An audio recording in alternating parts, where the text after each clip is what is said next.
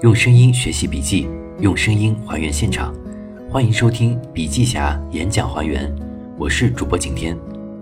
今天分享笔记达人小鱼儿为 JIC 全球创新者大会创作的演讲笔记：子孙后代不会再买汽车了。本期演讲嘉宾是共享经济的提出者李夫金，他是美国经济学家、思想家。美国经济趋势基金会主席，著有《纽约时报》畅销书《第三次工业革命》《零边际成本社会》《工作的终结》《生物技术的世纪》《路径时代》《轻时代》《欧洲梦》，每本书都被翻译成十五种以上的语言。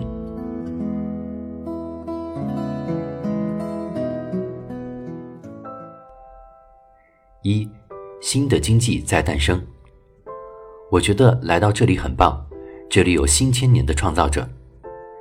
开始的时候，我要非常清晰的说一点：国内生产总值在放缓，每个国家都是如此，所有地方都是这样的。GDP 在放缓，是因为生产力放缓了，世界上每个国家都是如此。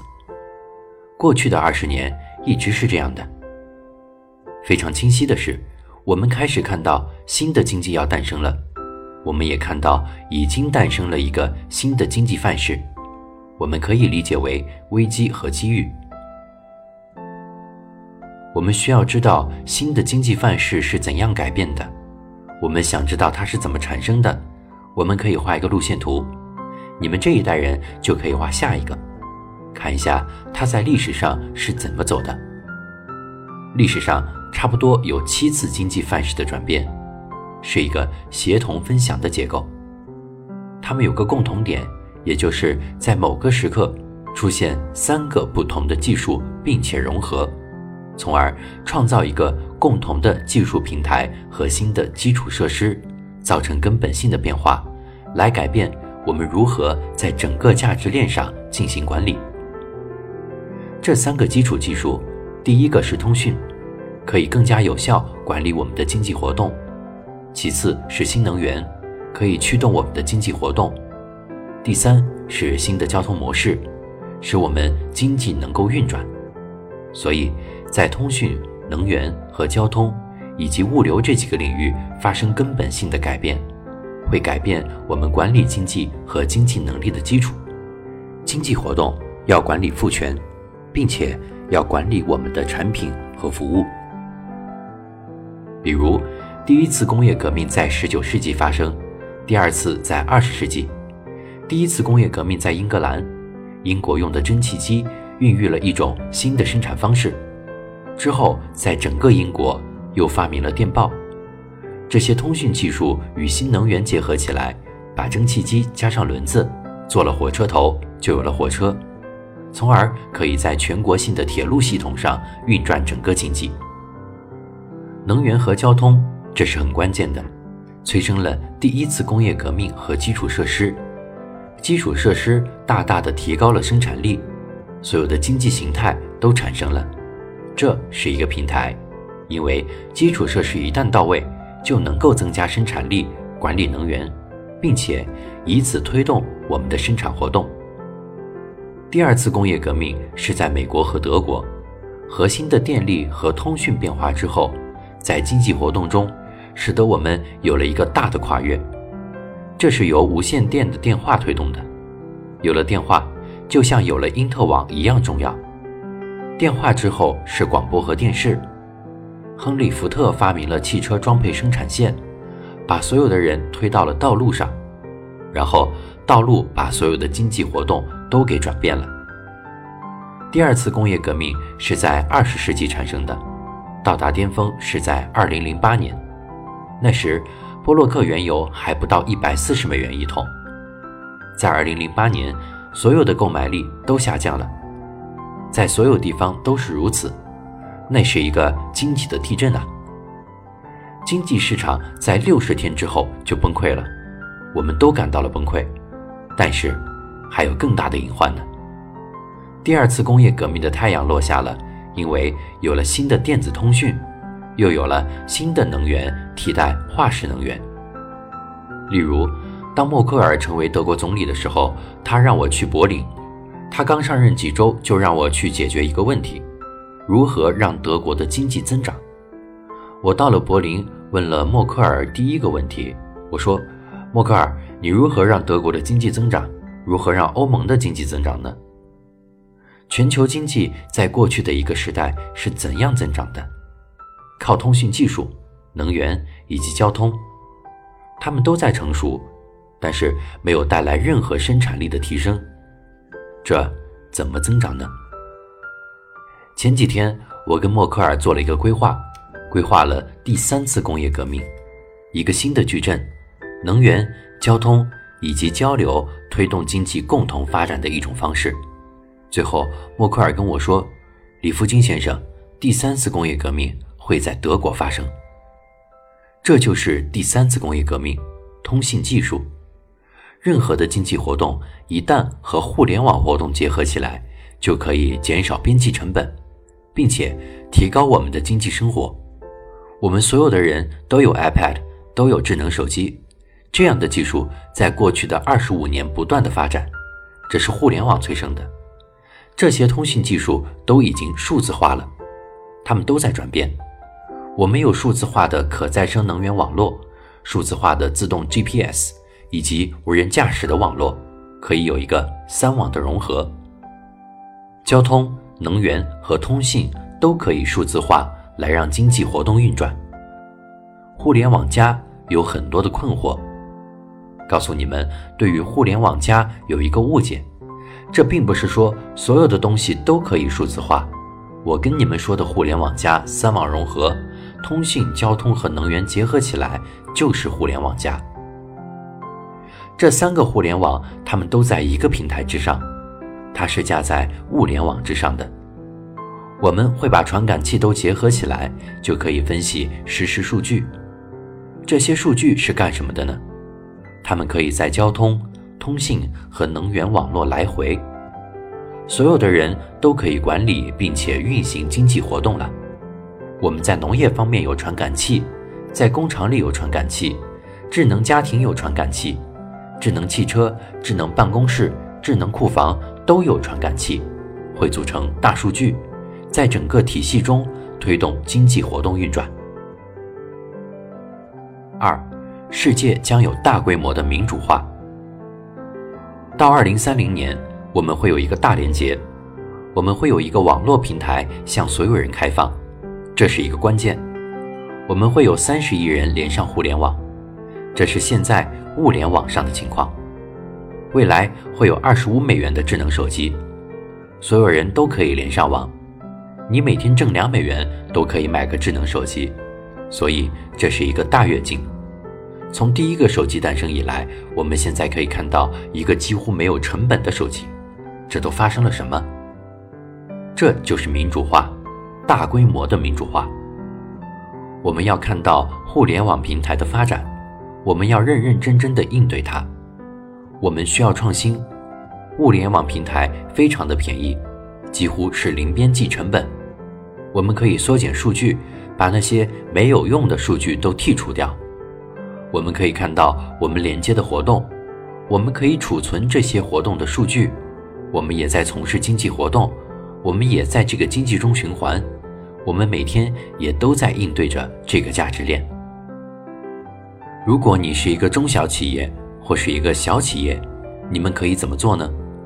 你们可以到物联网平台上，把你们的价值链数据截取出来，之后用分析系统做自己的算法，做自己的应用程序，所以你们就可以不断的增强你们的算法效率，每一步都可以来增强你们价值链的效率。算法的高效就可以让你们百分之八十六的生产率都得到提升。之后的百分之十四都是机器和人来做的，用没有成本的技术，你们就可以自己创造应用程序和算法，可以让软件二十四小时管理和推动经济运行活动。这意味着什么呢？等于现在有了一个新的平台，可以大大的提高生产率，可以减少边际成本。笔记侠注：边际成本指的是。每一单位新增生产的产品或者购买的产品带来的总成本的增量。比如，仅生产一辆汽车的成本是极其巨大的，而生产第一百零一辆的汽车成本就低很多，而生产第一万辆汽车的成本就更低了。边际成本是一种成本，你付了固定成本后，边际成本就会在分销产品以及服务中产生。我在沃顿商学院教书，在那里我们教新的领军者。要不断的发明新的技术，提高生产率和效率，这样就可以减少边际成本，提高市值。但是我们从来没有想到，在资本主义社会当中，边际成本会趋近于零。三，共享经济正在增长。随着数字革命的发展，生产力变得如此的先进，现在服务和商品方面的成本。实质在资本市场是非常便宜的，而且边际成本已经降到了零，促进了一个新的经济系统的诞生，那就是共享经济。所有人都已经参与到了共享经济当中。那么这是什么呢？现在它是新的形态，共享经济形态。这是一个很小的婴儿，在资本主义这个父母的带领下，现在正在繁荣生长。共享经济非常年轻，还没有成人，并且没有任何的意识。在共享经济成长的过程中，让他找到自己的定位，让他自己找到自己的方向。资本主义这个父母可以培养这个孩子，并且和孩子之间建立一种关系。所以，我现在对于创新者们的建议是：您已经进入了一个非常快速发展的经济社会。现在就是交互和交换的经济，基本上用零成本在发生。对于零成本的社会变得越来越普遍。二零一五年，资本主义将不会变为完全主导的社会形态，他要和共享经济同享这个舞台，因为共享经济在逐渐的长大。现在青年人的社会里，你们的生活里面已经有了部分共享社会的影子。我告诉你们一个例子：对于三个物联网，包括交互物联网，其实在这五年内已经发展成熟了。假以时日后，这个会场里所有的人，包括数以万计的青年人，将会用零成本生产并且分享服务和商品。在数字技术的发展上，你可以自己作为音乐人。而不用任何固定的成本，但是如果你想分享这个音乐给别人的话，你可以用你的智能手机分享给一个人，或是几十亿个人，同时用基本上没有成本的方式分享给他们。我们有数以万计的年轻人正在生产并且分享他们的视频，这没有任何的税收，也没有任何的成本，所以这么多的天才竟和别人用零成本在交流着。我们现在有数以万计的学生，通过公开的课堂形式上着最好的大学的一些课程。如果通过网络把这个课堂分享给任何人，这都是零成本。这将是颠覆性的，这将是在十五年内就会发生的事情。二十世纪的大工业也应该在走向衰落的步伐，电视也开始衰落，因为大家发现不能跟大家分享电视上的内容。另外一个例子就是维基百科，大家可以分享知识，而且这个成本就是零。所以，当一些很大的工业在衰落的时候，我们自己的公司已经开始产生，有些盈利，有些没有盈利。我们已经开始创造一些不同的资源，创造不同的方法来分享我们的产品和服务。有些人在市场里面，但是更多人在社交媒体里面。你可以创造一些活动，连接不同的网站，从而创造价值，这就是革命。我们可以猜想一下，从现在开始，第三次工业革命在虚拟社会里面将会用零成本的方式呈现。我在我的新书《零边际成本社会》里面说到，我们可以改变和冲破这个防火墙。现在在零边际成本的线下，其正在影响我们现实的社会。这就是为什么大批的创新者在你们这一代将会产生。我们现在改变了交通互联网，因为有数字，有可再生能源，而且有 GPS 自动驾驶系统。第三代工业革命将会建立在这个平台基础之上，因为数字化确实是用零成本的形式在发生。我们将会创造所有的创新，所有的应用，所有的网络，在第三次工业革命下都可以实现。四。边际成本产生的新能源没有任何成本。让我们看一下德国，在过去的十年里，自从默克尔说到我们将发生第三次工业革命，都发生了些什么事情？德国现在百分之二十七的电力都是风力发电产生的，没有任何的成本。到二零二二年，百分之三十八的电力都将会通过太阳能的形式发生。到二零三零年的时候，我们会发现。在二零二五年后，百分之四十的电力都将是通过可再生能源的形式发送。届时，德国所有的能源都会从风能、太阳能、生物能、潮汐能当中发生。太阳能、风能在二零二五年会变得极为普遍。一九七零年可能要花费一千一百五十美元才能买到一个太阳能发电片。在今年，差不多六十六美分就可以买到一个，它整整降低了几十倍，就像现在智能手机一样便宜。在未来的十五到二十年，这种技术将会变得越来越普遍，并且运用到第三次工业革命中。你知道为什么吗？因为工业革命自己就明白这个道理。太阳能、风能其实几乎都是没有任何成本的。太阳能在德国可以带来巨大的收入，所以在德国，太阳能、风能、热能全是免费的，他们的税也在下降。在德国，现在已经进入了百分之百的能源消费为零的情况。任何的公司一旦加入了这个平台，就会有大大的节省你的能量，加大你的生产能力，因为边界成本为零。能源使用几乎是不花任何钱的。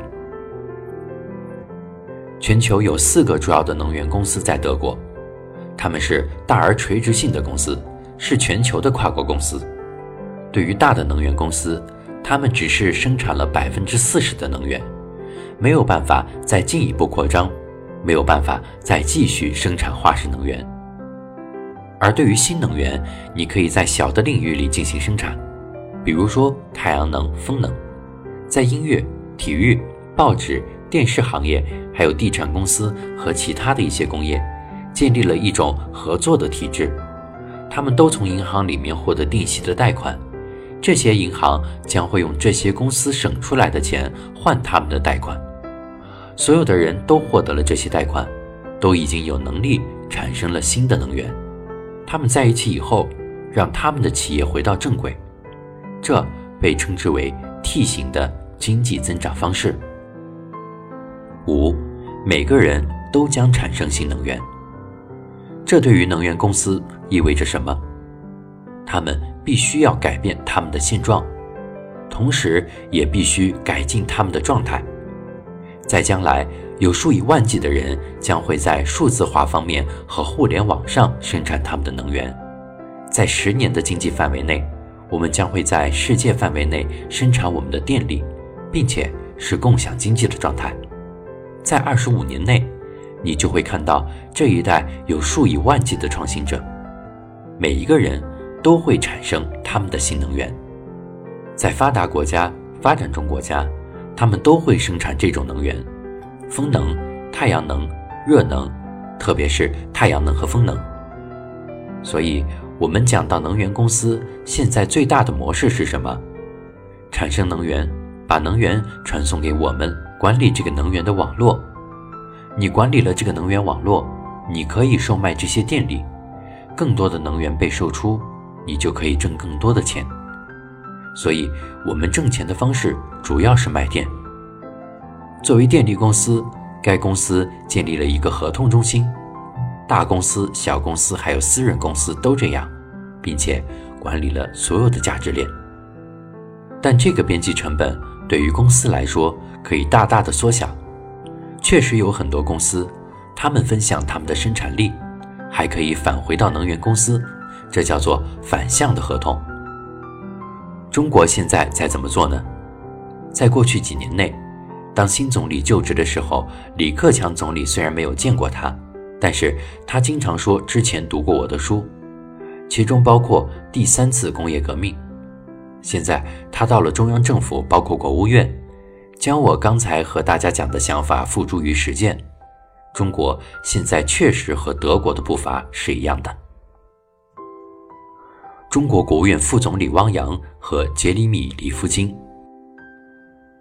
在过去的几年内，我和汪洋副总理第一次见面的时候，中国能源部部长说，中国政府已经从四年内拨款一千一百亿美元给中国电力设备加上一个新的模式，所以每一个人可以分享并且生产，就像德国一样。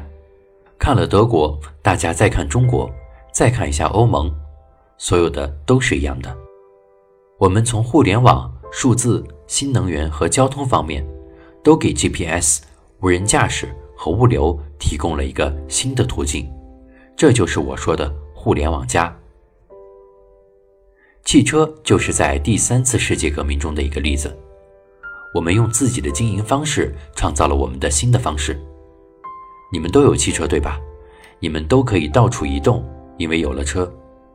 所以，分享汽车的服务在世界各地都有。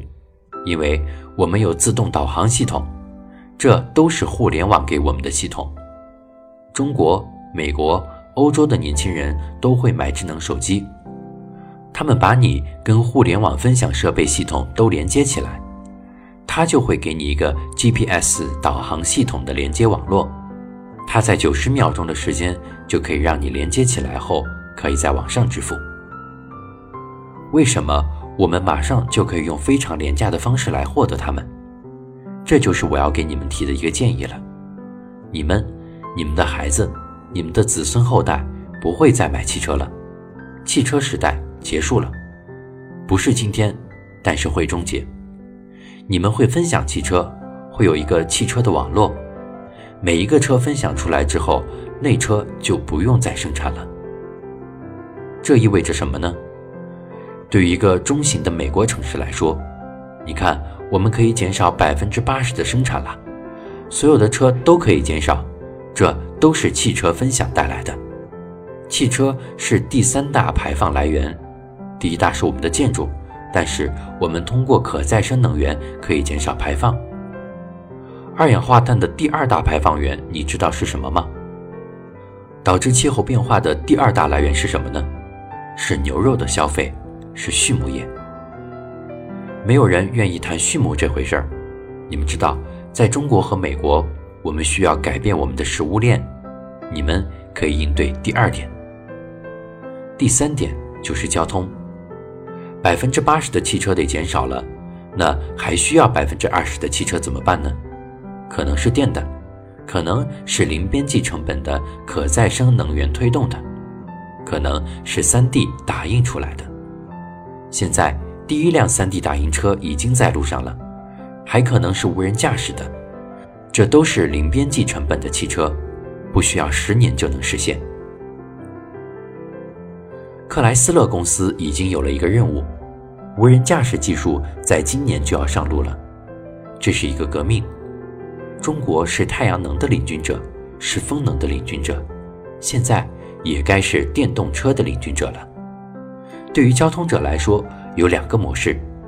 第一个是第二次工业革命，在一段时间内还会有上百万的汽车，但是第三次工业革命已经来了，汽车会更少。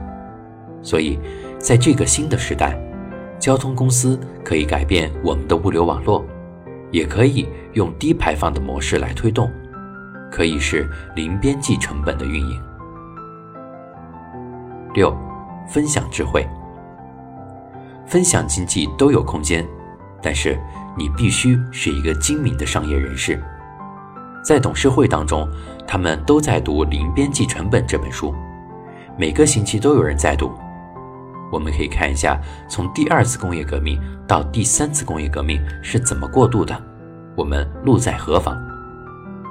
你们都是年轻的创新者，你们是社会的企业人，但是你们需要有创新者的模式。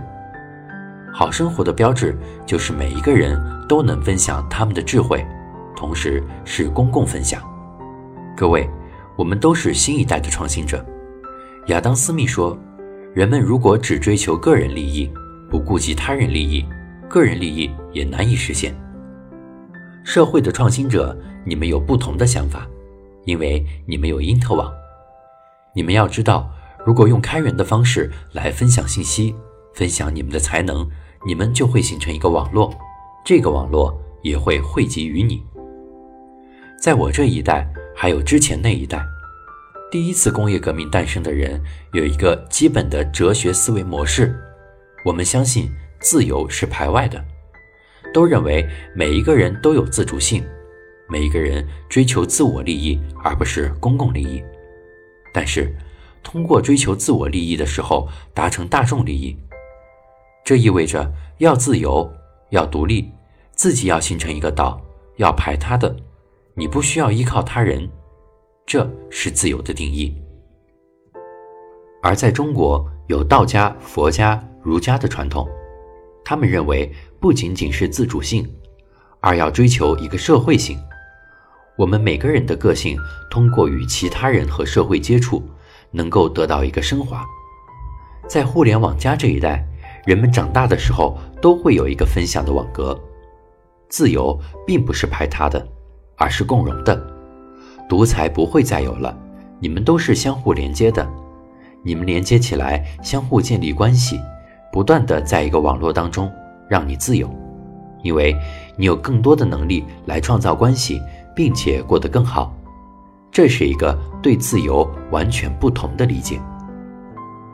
我们对权力的了解也是不一样的。互联网之前的那些人认为，我们的关系是一个金字塔，是从上到下的。但是你们年轻创业者说，这个权力是一个梯子，我们可以不断的分享。如果你的能力提升，别人也都可以受益。所以说。这是一个像氧气一样的东西。七，所有人都互相连接。最后，我这一代人以及我之前的一代人，都是在一个地缘政治时代生活的。我们相信每个人之间都在打仗，都在争资源，所以有民族和国家，企业之间也在打仗，都在争取稀缺的资源。但现在。新的第三次工业革命后，我们会从稀缺到富足，实现这一转变，从富足的一代到生活的更好的转变，从功能混乱的社会到一个生态文明的社会。所以，我们会看到相互连接的新一代就在我们的这个世界中产生。我们从海底一直到天空，所有的生态都在互通，来不断的维持生命。所有的学生，他们都需要有一种深层的思维模式，像呼吸大气层当中的空气一样。我们要同家族、同社区来连接，还有更大的社区，我们也要同他们建立关系。北京有高中生，纽约有高中生，东京也有。他们回到家跟家长说：“为什么我们不能开两辆车呢？我们都可以分享汽车。那么，我们有个电视不看，那不是在浪费资源吗？”我们希望孩子们回到家说：“这些东西是从哪儿来的？汉堡是从热带雨林中来的吗？热带的人需要把树都砍掉，把我们的生态系统都破坏掉来养牛。”孩子他们会说：“不，我们不能为了生产汉堡来养牛，不能破坏土壤了，不能再毁坏树林了。这样的话，我们森林就会灭绝了，树会吸收二氧化碳。”如果没有树，就没办法吸收二氧化碳了，温度会上升，孩子们就吃不饱饭了。干旱和洪涝就是因为汉堡产生的。互联网的一代会考虑到，我们每天所做的所有事情都会影响其他人，影响其他动物，影响其他的生物圈中的个体。我们所有人都是互相连接的，如果其他的人过得不好的话，我们也会受到损失。这种新的方式就是我们生活在一个大气圈，我们的自由不是独立的。现在我们会有一个新的商业模式，因为商务都是由故事产生的。一旦故事有了，那我们就会建立成商业模式，就会完成我们的故事。那并不是说只是去设计一个 APP，我们要做所有的创新，产生新的故事。我们都生活在一个大气圈当中，我们所有的人都是这个大家庭中的一员。我们面临着一个危机，一个前所未有的危机。我们是最年轻的物种，我们现在面临着气候的变化，它会推动你们这一代以及后代的变化。气候变化的可怕之处在哪里呢？这种变化会改变水循环。有人说，下雨了有雪，根本就没有变暖，这不对。这是一个水的星球，生态体系在上百万年内都是由云来维持的。云在地球的上空，气温每上升一度，就是因为气候变化了。从第二次工业革命当中。由于各种核能内燃机的交通，推动了气候的变化。气候上升一度的话，大气就会被扰乱，它们就会少吸收百分之七的二氧化碳。我们正在不断的渗透，全世界都是这样。水的活动也在受到扰乱。去年波士顿下了八尺的雪，很多地方都有洪涝，夏天有干旱。今天早上加利福尼亚起火了，就在今天早上。巴基斯坦干旱，台风、飓风每年都会发生，我们的生态系统赶不上水系统的变化了。这些气象告诉我们，我们现在处在一种灭绝的活动循环当中。每一次大的灭绝需要一千万年才能恢复，我们现在是在第六轮灭绝的活动当中。科学告诉我们，我们要改变各种的生活。你还在孩子的时候，可能就要面对这种变化了。我们根本就不知道现在有多么的严峻。我们在睡觉，跟你们说，在互联网加的第三次工业革命时代，百分之九十九点五的物种都会灭绝。如果我们每一个人有移动的技术，有我们的商业模式，我们就可以提高效率，可以减少边际成本，提高生产率。如果我们用这种技术监控数据、分析数据、写我们的算法，那我们就可以监控我们的价值链，提高我们的效率。这就意味着我们可以少用资源，不浪费它。零边际成本是一个模式，减少碳足迹的重要模式，可以提高生产率。我们就是要分享汽车，分享家庭，分享衣服，分享玩具。所有的事物都可以用来分享，这就是分享经济。真正的创造力就是考虑自由，考虑我们的星球，考虑权利，用不同的方式来思考这三点，你们就会创造创新，创造分享经济。这样，我们就可以学习共存共荣，共同分享我们在地球上的生活。如果光是考虑赚钱的话，那就不会有革命。我们会创造新的故事，会创造新的企业。我们需要共同生活，拯救我们的物种。同时，在新的社会，我们会过得更好，实现生态文明。谢谢大家。